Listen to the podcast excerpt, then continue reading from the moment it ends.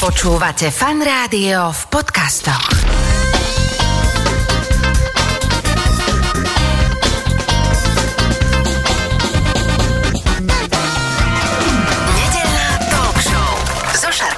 Počúvate fan rádio nedelnú talk show. V tejto chvíli už oproti mne sedí môj dnešný host.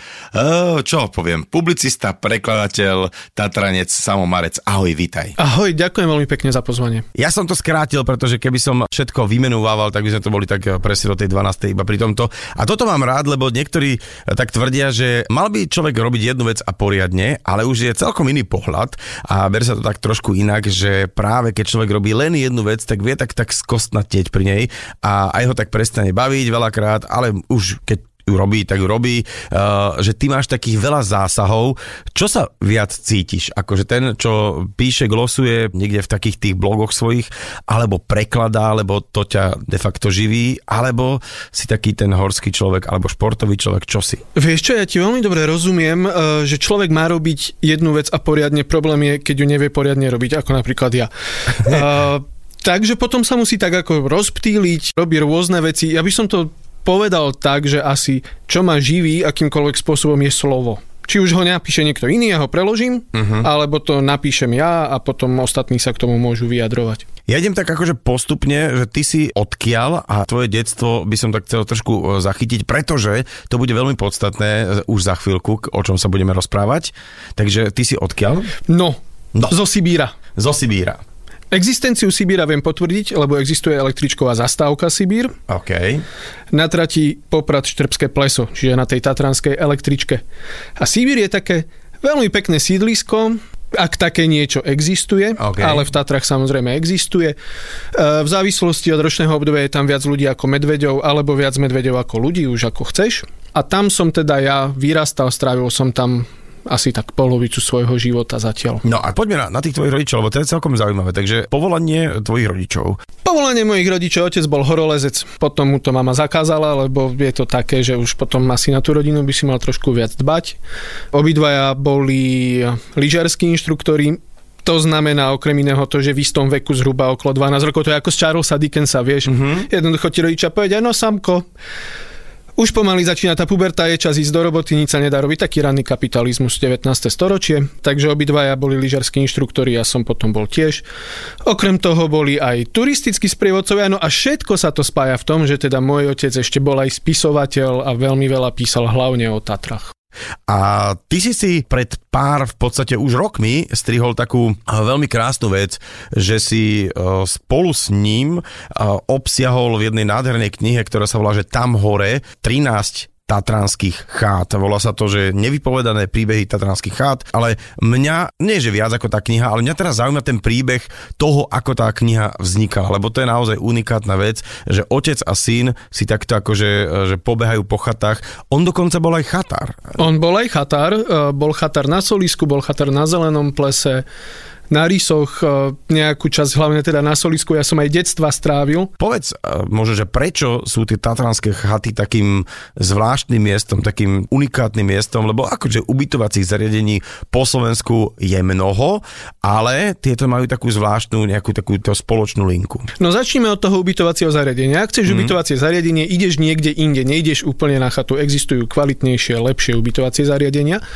Ale na tie chaty sa chodí práve preto, že ty sa tam nejdeš vyspať. Mm. Ty buď niekam smeruješ ďalej, alebo chceš jednoducho zažiť tú atmosféru. A práve tá je a konkrétne si myslím, že v tých vysokých Tatrách na tých chatách je jednoducho výnimočná, pretože ty sa zrazu ocitneš v úplne, úplne inom svete. Nemusíš ani tú noc tam straviť, ale mohol by si. Je to, je to dobré. Akože aj, aj to večerné posedenie pri sviečke s nápojmi je také žalúdku prospešné a také akože tomu rozjímaniu prospešné. Potom sa ráno zobudíš, to je nádhera, lebo vyjdeš von, povedzme je 7 hodín ráno, Ak máš šťastie aj bez oblakov, dajme tomu. Čo pravdepodobne nemáš, ale môžeme si to predstavovať. hej. Budujeme si tu teraz takú víziu, ty vyjdeš von, teraz, ja neviem, hej, ten akože veľmi nádherný vzduch, ticho, prázdno v celej doline, lebo ešte nikto z dola neprišiel. Čo by tam o 7 robili a ty sa rozhliadneš a zrazu proste uchopíš celú tú krásu, preto tam ľudia chodia. Začali sme sa rozprávať o výnimočnosti horských chát v Tatrách. Mňa fascinuje to, že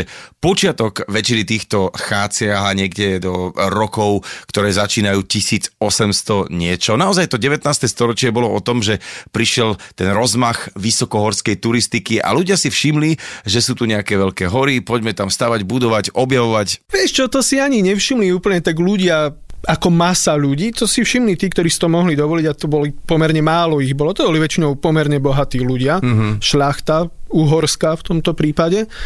Ale oni sa tak začali... Čiže to bola taká chvíľa, hej? Že áno. Chodilo sa, dajme tomu, polovať, keď, alebo keď niečo. nevieš čo od dobroty. Áno, tak, v podstate, tak, tak ideš hej? sa trepať na hory. Áno, ideš sa trepať na hory.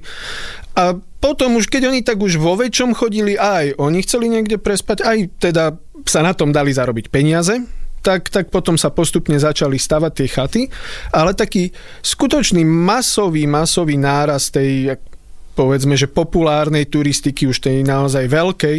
To prišlo jednak e, v medzivojnovom období, ale potom samozrejme po druhej svetovej vojne, keď aj boli z Otavou, neboli rekreácie, jednoducho to tam prúdilo. No a to už potom tí ľudia chodia a keď niekam idú, tak chcú prísť nakoniec a chcú tam aj tú chatu. Mm-hmm. Ale veľ, veľakrát osud tých chat bol veľmi zvláštny, že začalo to tak romanticky, že nejakí e, dvaja ľudia, takí dobrodruhovia, tu si povedali, že tuto to spravíme, rozbehli to, dokonca niekde boli aj kúpele a tak. A zrazu počas komunizmu tam veľakrát boli sklady nejakých e, lakov a farieb a že veľa takýchto aj kaštielov, kde kade po Slovensku, ale aj takýchto chát má takýto blbý nejaký nahnutý osud a našťastie sa teda ako keby tie chaty zase po e, revolúcii alebo v posledných nejakých 10 ročiach dali takto dokopy, ako ich poznáme a sú úplne zase krásne. Poďme ešte teda možno postupne na to, že ako to vlastne celé vzniklo, ten projekt? Že si si povedal s otcom, že ideme teda rozprávať tým ľuďom o tých, ideme to popularizovať, alebo ideme rozprávať aj také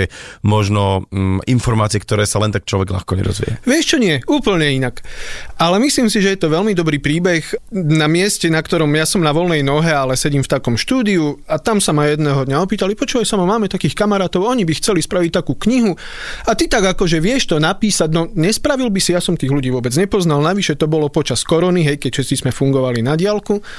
Dali sme si prvé stretnutie online, dohodli sme sa vlastne, že čo, lebo ja tak rozmýšľam, že no ale počúvate, ja disponujem mojim otcom, môj otec disponuje informáciami, ja tie informácie viem vyťažiť a viem ich, viem ich pekne spracovať s tým, že porozprávame o tých chatách, lebo tie chaty to je všetko spracované, už všetko bolo povedané veľmi veľakrát, ale stále existujú nejaké veci, ktoré tí správni ľudia, ako napríklad môj otec vedia.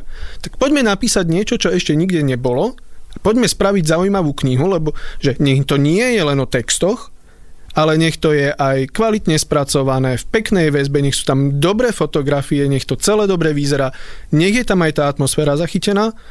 Takto sme to urobili a to je na tomto najlepšie. Keďže tá korona stále pokračovala, stále pokračovala, tak eh, my sme sa vlastne prvýkrát stretli, až keď tá kniha už bola dávno von. Uh-huh. Tí všetci ľudia, čo to Tí celé... všetci ľudia, áno. Či, či kto to aj kreslil, kto to fotil. To boli a... doslova desiatky Dobre, ľudí. ale vy ste, vy ste, keďže tie fotky sú autentické, takže uh, vy ste museli chodiť po tých chatách. Čiže to sa dalo, to sa jediné, čo sa dalo, bolo robiť nejaké túry, uh, dalo sa chodiť von, tak uh, vy ste s otcom prešli všetky tie miesta? Vieš čo, to úplne nie, aj keď ja samozrejme otec už úplne, ja, ja som ich tiež počas svojho života prešiel veľakrát, niektoré mám aj obľúbené, niektoré ma vyložene nebavia tie túry. Ale to je vlastne tak rozdelené, že tie fotografie a potom aj niektoré časti textov písali ľudia, ktorí napríklad na tie fotografie to potrebuješ odborníka. To potrebuješ človeka, ktorý je jednoducho fotograf a vie to dobre urobiť, aby to aj dobre vyzeralo. Čiže to pochodili oni a ja som mal na starosti povedzme takéto zaujímavé čítanie, čiže zaujímavé písanie, čiže aj si to prípadne prejsť, ja som si niektoré potom znova prešiel, lebo Veď ja keď som v Tatrách, tak väčšinu z nich mám akože v rámci poldňovej túry. Hej. Mm. No, tak som si niektoré prešiel. No a nepoznám ja nikoho, kto by na to nejak zle spomínal, keď tam vylezie na ktorúkoľvek chatu. Dobre, môžeš vychytať nejaký taký, že slabší, by som nazval, že deň chatára, alebo nejakú partičku, ktorá ti celkom nesedí, ale väčšinou tam chodia ľudia s tým istým záverom, proste priniesť tam niečo dobré, užiť si to. Jasné, už keď tam si, tak ty neočakávaš ten Hilton, veď to je áno, tá pointa. Áno, áno. Ty tam chceš aj tie zážiť zážitky, aj tú vôňu. Ono je to niekedy aj smrad, ale ja napríklad ten, uh, no to je zápach, hej, taký ten z toho potu a z toho, ako tam tí ľudia vidú, ja to mám rád. A ty to tam očakávaš, to naozaj nemá byť, že ideme do spa. No tomu nie. To je, ale aj keď uh, v niektorých prípadoch aj spa majú. Tak, ale poďme postupne, tak uh, ako tá kniha hovorí. Chata pod soliskou. Ideme zľava doprava od Liptovského Mikuláša smerom potom na sever a severovýchod, ako idú Tatry. Tak to úplne nemám, akože, uh, vidíš to, bolo to takto myslené? Takto je tá kniha Aha, napísaná, OK, áno. vidíš, lebo to si človek, keď je v tých Tatrách, nemá takú orientáciu, že toto je naj, najzápadnejšie a toto je najvýchodnejšie. Tak poďme na Solisko. Solisko je výborná chata v tom, že ja mám veľ veľké množstvo spomienok, niektoré sú nepublikovateľné, e, niektoré sú spomenuté tam v tých príbehoch, ale napríklad, pamätáš si taký šport, že bicyklobal? Áno, áno, to sú dvaja takí tí pospíšilovci bratia, ktorí to vyhrali, to svetové majstrovstvo asi 20 tisíc krát. Lebo boli jediní na svete, čo to Dvaja hrali. boli, ešte boli akí Nemci. Áno, ešte boli, tuším, bratia Königovci, alebo nie, to, že oni štyria to hrali. A Divný hrali. šport a tým pádom oni boli majstri sveta. Áno, áno, no, bratia pospíšilovci radi chodili na tú chatu, aj sa tam radi zdržali. A potom vždy tak už neskoro v noci si zapli tie lyže a išli dole na to štrbské pleso a, a veľmi podivuhodným spôsobom sa tam vždy aj zdraví dostali. To len, aby ľudia si teraz predstavili, normálne ste na štrbskom plese a klasická lyžovačka hore na solisko, tak tá chata, ktorá tam stojí, ktorá je veľakrát prerobená, pretože asi aj vyhorela a jednoducho, uh, vieš čo ma fascinuje, keď si tam na tom štrbskom plese, že si uvedomí, že tu boli majstrovstva sveta, dokonca nie raz, ale dvakrát, že skákalo sa, lyžovalo sa, merali sa časy, proste boli tam totálna atmosféra, veď tam sú stále v niektorých tých hoteloch fotky eh, z tých majstrovstiev a vlastne to solisko tam zohralo asi veľkú úlohu. Vieš čo, no aby sme si to ujasnili, to severské lyžovanie presne, to je to, kde sa posúvaš s paličkami po pomerne rovnej trati a potom ešte skáčeš. Uh-huh. Ale ja si to aj pamätám napríklad, myslím, že v 86. ešte potom bola univerziáda na Štrbskom plese a to boli masy ľudí, to akože 10 tisíce hovoríme, možno až 100 tisíce, tam aj tie tribúny, to ešte dodedávna to bolo. Veľmi veľa sa preto postavilo. Tatrach radí o tom stále hovoria, hej, že ako v roku 1970 my sme tu spravili majstrovstvo sveta, No, je to už vyše 50 rokov. No tomu ver. No, tak trošku ten e, svet inam išiel. Ale samozrejme, tá zjazdovka, ktorá ide zo Soliska, to je inak moja najobľúbenejšia zjazdovka doteraz, lebo sa veľmi nenarobíš, to tak pekne ideš, dobre to vyzerá si, tak esteticky sa tam akože vezieš, ale napríklad keď som bol malé dieťa, ja som sa tam raz stratil normálne v kosodrevíne, som nejak vyletel, vletel som tam aj kosodrevína, to som mal 60 cm, tam som sa stratil. Viem, že ma mama asi 20 minút hľadala normálne, lebo... No, asi tu. No, našťastie som. Ja si pamätám takú príhodičku zo Soliska, že tam bola taká tá dvojseračka plastová a ja som t- tam strašne prechladol raz, pretože normálne z ničoho nič zastala lanovka a hompale sme sa tam hádam hodinu. Vieš. Ja ti toto absolútne verím, lebo som to zažil tiež a tiež som prechladol. Lebo to bolo tak, vieš, ak hore fúka príliš silný vietor, sedačka sa vypne. A vypne uh-huh. sa a nejde, až kým ten vietor neustane a ty, keď máš tú smolu, že si tam, tak tam jednoducho si. Možno škoda, že tam nebol nejaký nápis, že zoberte si jednu bundu navyše v prípade, že sa zasekneme. Rozprávame sa o horských chatách. Poďme na tú chatu pri Popradskom plese. To je taká chata, ku ktorej sa celkom dá ľahšie dostať. Je to také pre rodinky s deťmi. Je prakticky nemožné ju nedosiahnuť. To je áno. tak asi. Áno, áno, tak prečo je táto chata uh, taká, že si človek má odškrtnúť a ísť tam? Vieš čo, to je vlastne východiskový bod, je to východiskový bod na rysy, ale je to zaujímavé miesto možno práve pre tých ľudí, ktorí tam prídu s deťmi alebo s celou rodinou. Podľa mňa okrem iného, že je to hodnota za peniaze, hej, že málo roboty, veľká odmena, hmm. lebo tá scenéria je pekná, ale ja potom mám ešte veľmi rád aj ten symbolický cintorín, čo je tam pritom. To je nádherné miesto, až také dalo by sa povedať spirituálne, lebo človek tam je väčšinou sám. To je pravda. Vieš čo, takéto niečo som objavil pri Manienskej tiesňave. Neviem, či poznáš to miesto. A to je tiež takáto istá vec, a že sú tam ľudia, ktorí padli v mladom veku, ale veľakrát aj tam, alebo aj v Tatrách, že majú tam proste takú nejakú, takú pamätnú tabulu. A to ťa veľmi krát tak chytí, že fíha, títo ľudia boli strašne mladí. Že to je ten vek, ako keď si povedal, že tvoja mama v istom veku povedala tvojmu otcovi, že a stačí, lebo tu máš deti, že naozaj, kto podľahne tomu čaru hôr, tak to je pekličko, lebo naozaj väčšinou sa to stane tým ľuďom v mladom veku, keďže keď človek mladý, tak nemá zábrany. Ja som, prepač, teraz videl na dvojke dávali zrazu, opakovali Pala Barabáša, a bol tam ten prechod tým hrebeňom mm-hmm. tatranským, čo tí traja chlapci mladí teraz dali, v podstate nie, nie všetci to dokončili, ale to keď si uvedomíš a vidíš, koľko Tatry, lebo tak si povieš, že OK, tak poznáš nejaké 4-5 vrchov, by si vedel tak vymenovať, ale zrazu keď si uvedomíš, že koľko vlastne tých hrebeňov a akých vysokánskych, a aký e, tam ten žabý koň, alebo vôbec, vôbec také, aké sú komplikované tie vrchy a aké sú komplikované tie Tatry, že to je brutálne pohorie. To si tak ľudia myslia presne, hej, že, že Máš nové, Lomničák, nové Rysy, Tatry, áno, áno, Gerlach. ešte Krýváň, hej, to No, nie jasné. je zložité, ale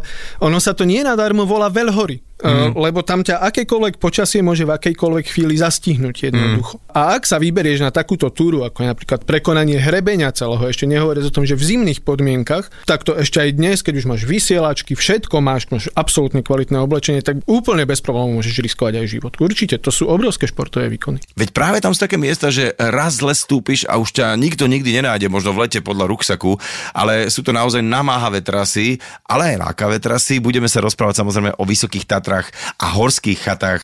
No a prichádzame k jednej uh, takej klasike, jedna z najvyššie, ale vlastne je to najvyššie položená chata, uh, chata pod rysmi. Tak čo je na nej také unikátne? Ja bez toho, aby som nejak veľmi veľa prezrádzal, ale s tým, čo sme vlastne napísali v tejto knihe o chate pod rysmi, som veľmi spokojný, lebo tam samozrejme dlhé, dlhé už 10 ročia je Viktor Beránek, hej, chatárom a mm. napísať niečo o ňom, čo už nikde ešte napísané nebolo, to je prakticky nemožné.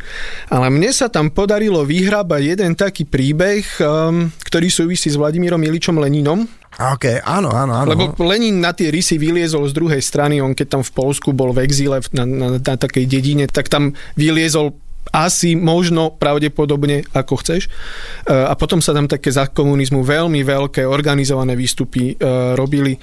Veľmi dobrý príbeh som tam A našiel. to je to, také tie výstupy mládeže, či ak to bolo také tie, hej, Áno. že každý rok sa tam bude organizovať taký výstup, príde tam strašne veľa mládežníkov a úctia si toho Lenina, ktorý tam teda údajne bol. Áno. A, a k tomu samozrejme, keď dosiahneš vrchol, patrí nejaká plaketa, hej, tá tabula, mm-hmm. že tu ten Lenin bol.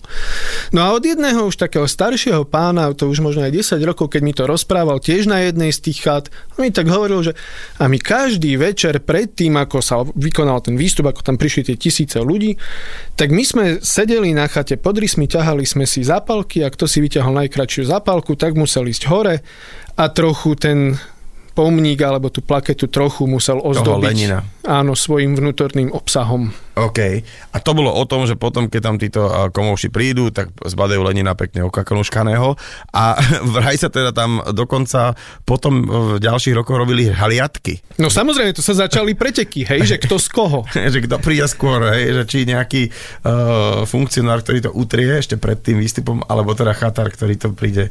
Áno, čiže presne. para. Ale uh, v každom prípade uh, chata pod Rysmi je jedna naozaj že legendárna chata, ktorá uh, tiež bola veľakrát prerobená, veľakrát tam ju to, to aj zasiahla, tuším, lavína, nie? Že teraz je tam taký krásny štít proti lavínovi, je to uh, úžasné miesto, musím povedať, že najkrajšia kadibúdka asi na svete uh, je tam, že na ktorú keď sa dostanete, že výhľad, vyjdeš, otvoríš si kadibúdku a máš výhľad asi ako nikde na svete. Ako ono je to trošku obskúrne, hej, hovoriť, že ono, že vy, aspoň kvôli tej kadibúdke sa to oplatí, no ale oplatí sa, je to Opla- pravda. Oplatí, naozaj. Uh, krásna chata, krásne miesto a aj keď teda hovoríme, že chodia tam masy ľudí, nie je to veľmi ľahko dosiahnutelná chata a človek si tam akože zaslúži byť, keď si už tam.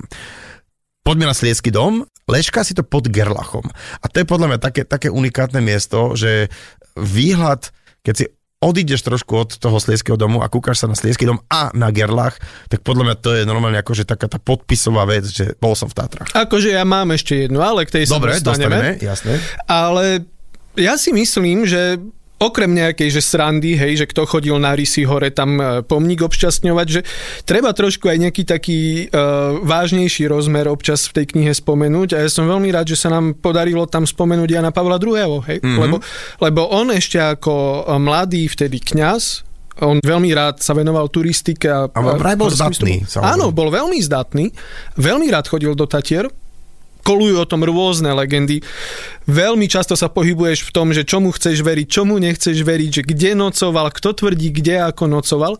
Ale mm, veľmi rád som, že sa nám ho tam podarilo práve pri tom Slieskom dome dostať, lebo on tam absolvoval, nepoviem ti úplne presný rok, ale teda začiatkom 90. rokov niekedy takú polosúkromnú, poloutajenú, veľmi rýchlu návštevu, ktorú už teraz aj pripomína tam samozrejme pomník, ale sú z nej aj fotografie a, a je to veľmi také zaujímavé, že teraz predstav si tých chlapov z tej horskej služby v tých svetroch červených, hej, vedľa nich, no hlava katolíckej cirkvi, no jeden možno z troch najdôležitejších ľudí na svete a ty ho tam na Slieskom dome stretneš, no podľa mňa nádhera. Ja sa až trošku čudujem, že sa z tohto miesta nestalo nejaké pútnické miesto na Slovensku, eh, keď ho naštívil pápež, ale chvála Bohu, že nie. Práve sa po Slieskom dome presúvame do zbojničky, alebo teraz zbojnickej chaty. Nie je to najväčšia chata, ale kto tam bol, tak si povie, že tak toto je teda to miesto. Je to miesto. Vieš prečo? Lebo ja mám niekedy pocit, hlavne keď teraz je tam ten taký ten presklený predok, a nemyslím to vzlom, a že to nie je úplne najkrajšia chata, ale ty keď tam zrazu prídeš, je tam nádherný výhľad a my, čo sme spravili teda v tej knihe, bolo, že práve pri tej zbojnickej chate ty v istom bode chceš ako keby sa poďakovať a vzdať taký tribut všetkým tým ľuďom, ktorí v Tatrách pracovali, lebo to sú aj Pavol Barabaš, hej, okrem toho, že ho dnes poznáme ako filmára, veď on tam naozaj aj niečo odrobil. Mnohí ďalší ľudia, niektorí, tak ako sme spomínali pri tom symbolickom cintoríne, aj mladí zomreli, niektorí stále ešte žijú a to boli úžasné napríklad horolezecké výkony alebo aj nosické výkony. Chceš ich spomenúť? A keď sme si to tak pozerali aj s otcom, keď sme si to tak, že čo by sa pri tej zbojníckej chate tak dalo vypichnúť, tak podľa mňa to bolo práve to miesto, kde sa všetci stretávali. Že to bol taký ten point, kde všetci títo ľudia, keď sa chceli stretnúť, tak na zbojničke. Ja by som to skôr povedal tak, že keď prejdeš cez tie dvere do tej zbojníckej chaty, tak si môžeš povedať, že a v istom bode tu každý z nich bol. Lebo to je taký ako paradox, ale aj to som zistil, že niektorí tí nosiči, aj niektorí tí chatári, vieš, to si tak predstavuje, že no bol chatár, ja neviem, na Zamkovského chate, to znamená, že musel mať celé Tatry pochodené. A nie. No absolútne nie taký Laco Kulanga, jeden z legend, vôbec statier tatranského nositeľa, v živote nebol na chate pod rysmi. Uh-huh. Ja mu aj čiastočne rozumiem, lebo povedal, že akože na čo? Jo. Ale tá zbojnícka chata je taká, že tam to naozaj môžeš preciť. No a tu je asi taký, že veľký príbeh, a to sa mi veľmi páčilo v knihe, že si sa povenoval Vladovi Tatarkovi. Ako ho volali? Gypsy. Gypsy, dobre. Ale to je človek, ktorý naozaj tým Tatram totálne patril. Opäť to bol mladý človek, ktorého osud bol veľmi taký, že rýchly, zažil podľa mňa asi 5 životov za štvrtstoročie, akože normálneho človeka. V každom prípade zbojnička treba určite absolvovať. A teraz taká chata, že hrebienok. Tam som ja trávil veľmi veľa času, nie úplne dobrovoľne, no ale kde inde som mohol byť. Mama učila lyžovať, to znamená, ja som sa tam niekde potuloval po okolí. E, lyžoval som, tam som počúval sniežik, keď som mal rok a pol, v živote som stal na lyžiach, počúval som sniežik s uchom na svahu, skončilo sa to zapálom stredného ucha samozrejme. Ale vieš, čo je zaujímavé na e, hrebienku? Dnes to vidieť čoraz menej, ale vlastne nad tou budovou lanovky, tam je taký svah, ktorý už pomaly zarastá, volá sa to Maksimka. A tam bol svetový pohár. Svetový pohár, to znie stále, to znie úplne neuveriteľne. To, to čo teraz býva v Jasnej, tam, kde Petra Vlhová uh, jazdí, Šifrinová a tieto dve, tak toto bolo na hrebienku a to bolo v roku... To bolo tak na prelome 70 80 ale tam okrem iného vidíš, ako sa menia tie štandardy. Mm. Že to bol vlastne krátky svah, po prvé, a po druhé, tam boli dve také akože pomy, po jednej, po druhej strane. Dnes, dnes sa pozrieš na tých lyžiarov, no dobre, že ich tam nevyvezú akože na skútroch, hej, alebo vezú sa na tých lanovkách super pohodlných. No vtedy si chytil kotvu, strčil si si pod zadok a išiel si pretekať. Tam bol kotva, že? Áno, samozrejme. A si sa mohol si byť aj Ingemar Stenmark. No, a musel si si na, na, na, išiel na kotve. A tam vraj v tých rokoch boli normálne, že totálne problémy, lebo zrazu to išlo do celého sveta, sa išlo, išiel robiť nejaký prenos a ten prenosový voz sa tam nevedel dostať, že, že to museli bagrami nejako ťahať. Dokonca tam nebol sneh a, a vôbec to je celkom taký problém toho hrebienku, že to zrovna není miesto, ktoré je až tak strašne uh, zasnežené. No dnes už vôbec nie, ale aj vtedy to štandardne býval problém. Našťastie zase, ak môžeme vôbec hovoriť o výhodách komunistického režimu, jedna z nich bola, že ľudia urobili to, čo si im povedal, čiže keď sa vojakom povedalo, že sneh treba, tak ten sneh bol. Tak sneh doniesli proste, hej. Áno. Ty vole, že to, ale to musí byť inak, vieš, že iné haly snehu alebo iná nejaká práca, že zasnežiť hrebienok, aby tam bol, mohol byť svetový pohár Že dokonca vraj tie kamene, čo trčali, tak na to sa nahádzali madrace a potom sneh, že keby predsa len uh, sa nejaký ten športovec uh, prerazil ten sneh, aby sa tam neprižadil. No samozrejme, a vieš, ako sa to ušlapávalo, lebo jednak vtedy ratraky neboli až také bežné a po druhé na málo snehu ratrak ani nemôžeš pustiť, mm. lebo ti to vytrha. Čiže naženieš veľmi veľa ľudí a ty tak postupne idú, idú dole. Spoločne teda už sme rozobrali niektoré horské chaty, ale poďme na ďalšiu Bilíkovu. Čím je táto zaujímavá? Tam boli kúpele, lebo ono je je to také miesto, vieš. E, veľmi veľa ľudí Bílikovú chatu si ani nevšimne, alebo ju možno obíde, lebo ona je pod chodníkom, mm-hmm. na mhm. tako, keby takom výčnelku, tam je potom taká priepasť hlboká. Jednak to, jednak je to dve minúty od hrebienka, ale práve, hej, história Tatier, vlastne Tatry vznikli ako kúpeľné mesto alebo miesto. A práve aj tam na tej Bilikovej chate, tam, tam tie kúpele boli také už e, vyššie položené, ale je to, je to úžasné práve preto, keď tam vtedy ešte bol ten les, tam bol veľmi dobrý vzduch, vieš, keď bol eh, ihličnatý les napríklad, ale aj keď je zmiešaný les, však to, eh, keď už nič iné sa ti tam veľmi dobre dýcha, no. No Tatry, akože v tomto, chvála Bohu, musíme povedať, že to nie je Orava. Musím povedať, že ja Oravu milujem, ale tam proste e, zima a versus nejaký čistý vzduch, to sa nedá povedať, lebo tam sa kúri nábytkom, plastovými fľašami. Naozaj, že ideš a je ti úplne špatne z toho, že takýto krásny kraj a a čo dolina, tak tam smog e, v zime, čo tam ľudia popália, to je hrozo strašné. A tie Tatry, tak naozaj musím povedať, že to je, to je ten vzduch, vzduch. S tým, že... prečo? Lebo tam nežijú ľudia. Lebo tam nežijú ľudia a prekonávaš výškové rozdiely, pretože ty dýcháš a proste sa ti otvárajú tie plúca úplne inak. Dobre, tak byličku sme tak preskočili, ale je to, je to taká chata, ktorú si dajte, keď budete niekde na hrebienku a poďme na Rainerovú chatu, pretože to je celkom pekný príbeh. To je v podstate, e, Rainerka je taká úplne, to je taká šopa v podstate, keď si predtým, dajme tomu, bola na, na niečom veľkom, tak si povieš, že toto je taká chatôčka, ale ono to aj bola v podstate kedysi taká, že ako keby prístavba. Dobre, uh, no, ono to aj bola šopa, doslova okay. skoro. Ja si to pamätám, že tam, kedy si stávala taká chata Kamzík, a aj keď tu už zbúrali, tak vlastne tá Rainerka, to bolo zavreté. Tam nič nebolo. Tam boli nahádzané veci, tam neboli okna, to tak si potichučky chatralo, ale keďže tá Rainerka je malá, tak to si ani nikto nevšimol, že ona vlastne chatra. Hmm. Ale to je najstaršia chata v Tatrách. To je vlastne to bola útulňa. To znamená, že tam ani nebol nejaký chatar, ale ak ťa nejakým spôsobom pritíslo počasie k stene, tak tam si sa mohol zložiť a mohol si prenocovať. No a na to nepotrebuješ veľmi veľa. Potrebuješ, ja neviem, možno nejakú piecku a tri nejaké príčne. Hej? Uh-huh. Čiže Ale takto to, to A ona ani nikdy nevyhorla, to je, to je tiež taká ďalšia vec, že najstaršia a vlastne ona stále stojí tam, kde stála. Hej? Úplne, úplne a navyše, a preto asi väčšina, väčšina ľudí ju teraz pozná, že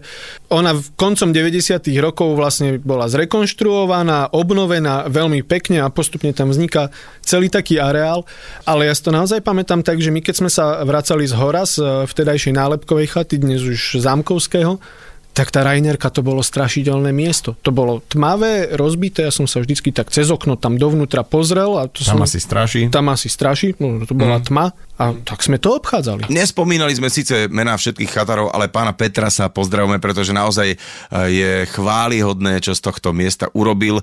Boli sme na Rainerovej chate a od nej vyššie sa nachádza Zámkovského chata, tak poďme si povedať niečo o nej. Zámkovského chata je vlastne taký ako keby taký stredový bod, lebo máš tu Rainerku, kde sa dostaneš za 15 minút z hrebienka, potom vyššie máš Terinku, to už je zodpovedná túra. Zámkovského chata je veľmi, veľmi príjemná prechádzka.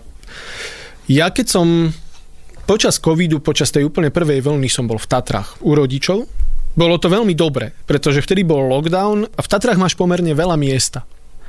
A keď už som veľmi, veľmi, veľmi nevedel obsedieť tak e, som si robil presne to, že som si po obede jednoducho vybehol niekam tam hore a normálne, aby som sa udržal v kondičke, tak čo najrýchlejšie.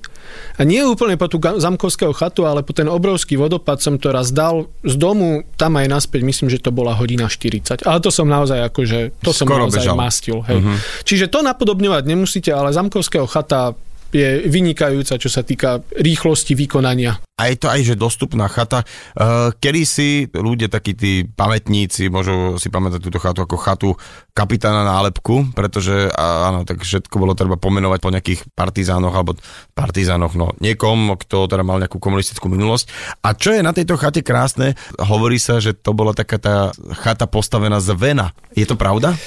Je to pravda v tom zmysle, že Neviem, či chcem úplne tento príbeh rozprávať tak, ako je tam napísaný, ale povedzme, že jedna veľmi bohatá slečna z Čiech zohrala veľmi dôležitú úlohu pri jej vzniku.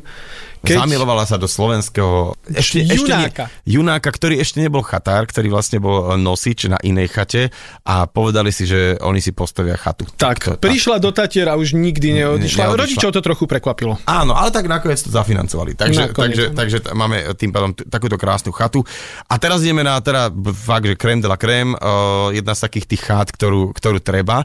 A to je, Terryho chata je pre mňa taká zvláštna vec, že na ňu sa dostať je asi najťažšie za mňa a zároveň ty ju vidíš celý čas. Ty vlastne vidíš to miesto, kam ideš a vlastne je nekonečne ďaleko. Stále je na dohľad, ale stále je ďaleko a stále tam musíš tie výškové metre dať. Ale potom sa ti to oplatí, keď si tam tiež druhá najvyššie položená chata, hej, po, ak si, ale potom je trošku ťažšie dostupná ako pod rysmi. E, takže... To je naozaj robota, áno. A mňa to samého, keď tam ide, mňa to za každým už, už niekoľko pomaly aj desiatokrát ma to prekvapí. Uh-huh. A že naozaj to nie je ľahké, navyše keď ju vidíš, tak je to aj taká ako keby motivácia, že poď, poď, poď.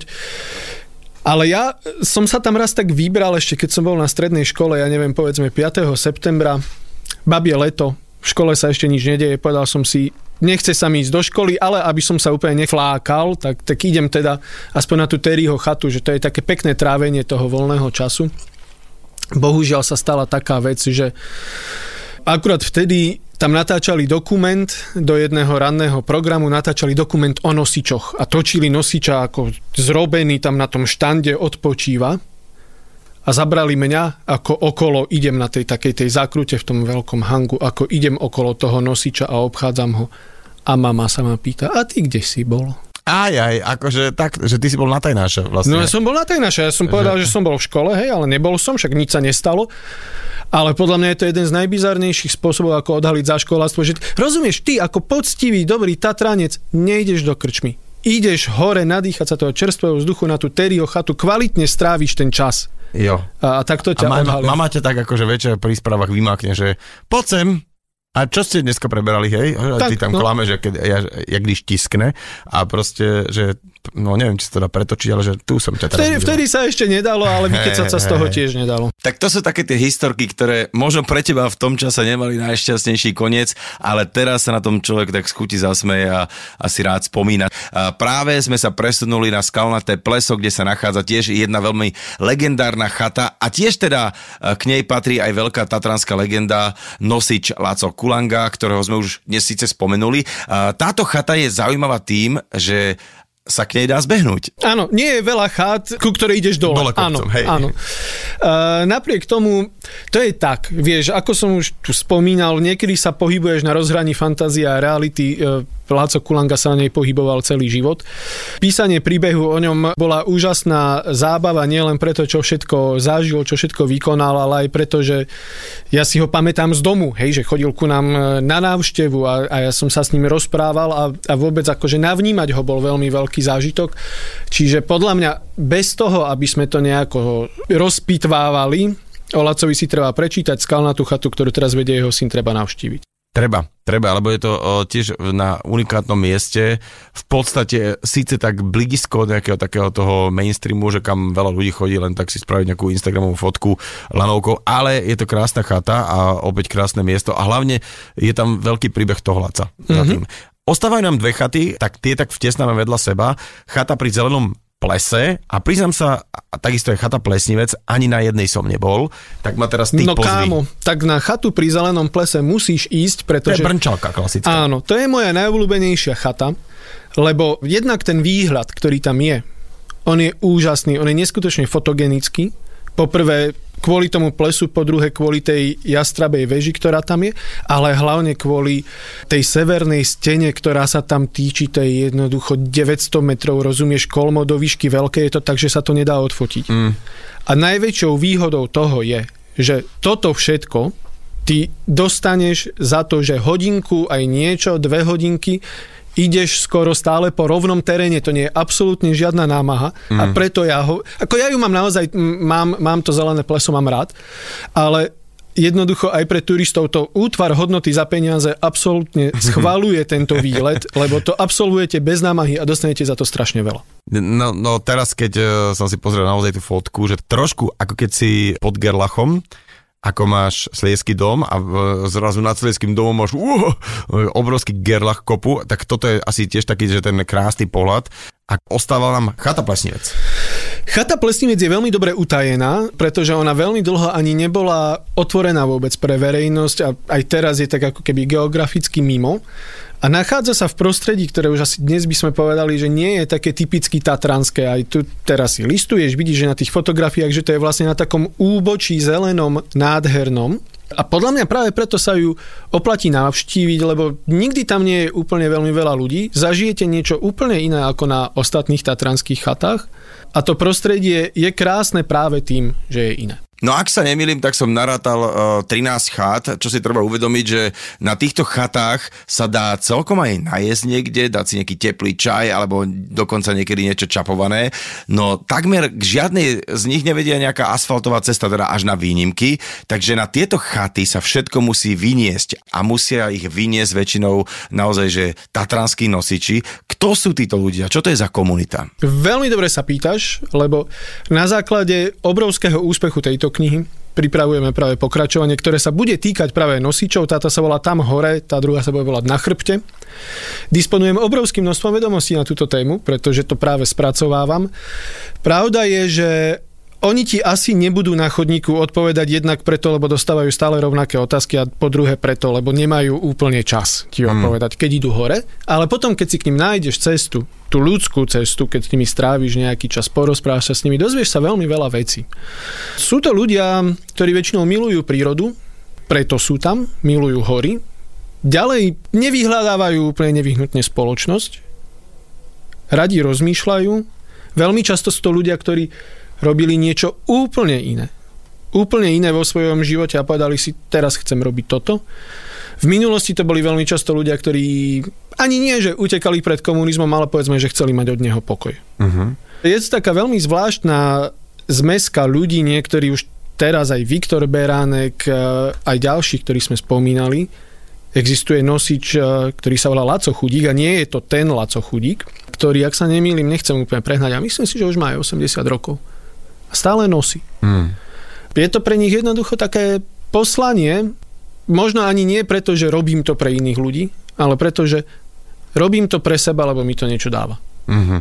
Ale to je tá krásna vec, že keď človek, ja to aspoň taký vnímam, že, že je taká príjemná doba, čo sa týka tých hôr, teraz aktuálne, že vyjdeš hore a stretneš tam ľudí, ktorí toto nejakým spôsobom vnímajú, cítia, že si to vážia to miesto, že na ktorom sa nachádzajú a vedia, že čokoľvek si človek tam dá, dávaš si niečo, čo má zrazu úplne inú chuť, pretože je to vo výške a s výhľadom a si tam s e, veľmi podobnými ľuďmi nejakým spôsobom naladenými, ale že to fakt niekto musel vyniesť a ešte e, s veľkou námahou musí aj kopec vecí zniesť. Áno. Zase potom, lebo to je len nejaký obsah, ale väčšinou tie všetky na, e, obaly, to má svoju váhu, tak e, že to musí zniesť a, a že si to tak ľudia nejakým spôsobom považujú.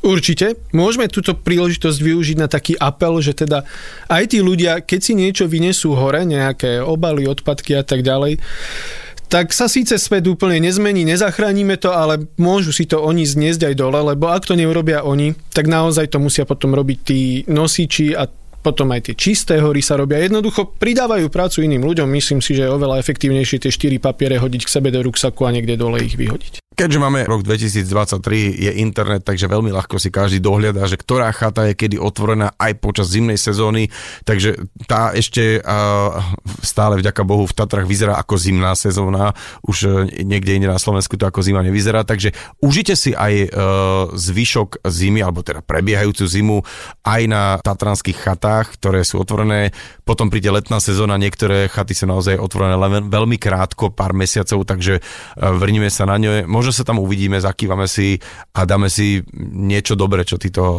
nosiči vyniesli. Samo, ja ti veľmi pekne ďakujem za tvoj čas a rovno si akože slúbme, že teda sa stretneme aj na inej téme, takto v nedelnej talk show.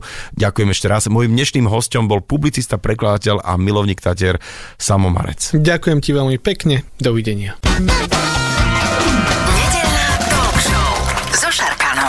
Talk show so Šarkanom v premiére každú nedeľu od 10. do 12. vo Fan Rádiu.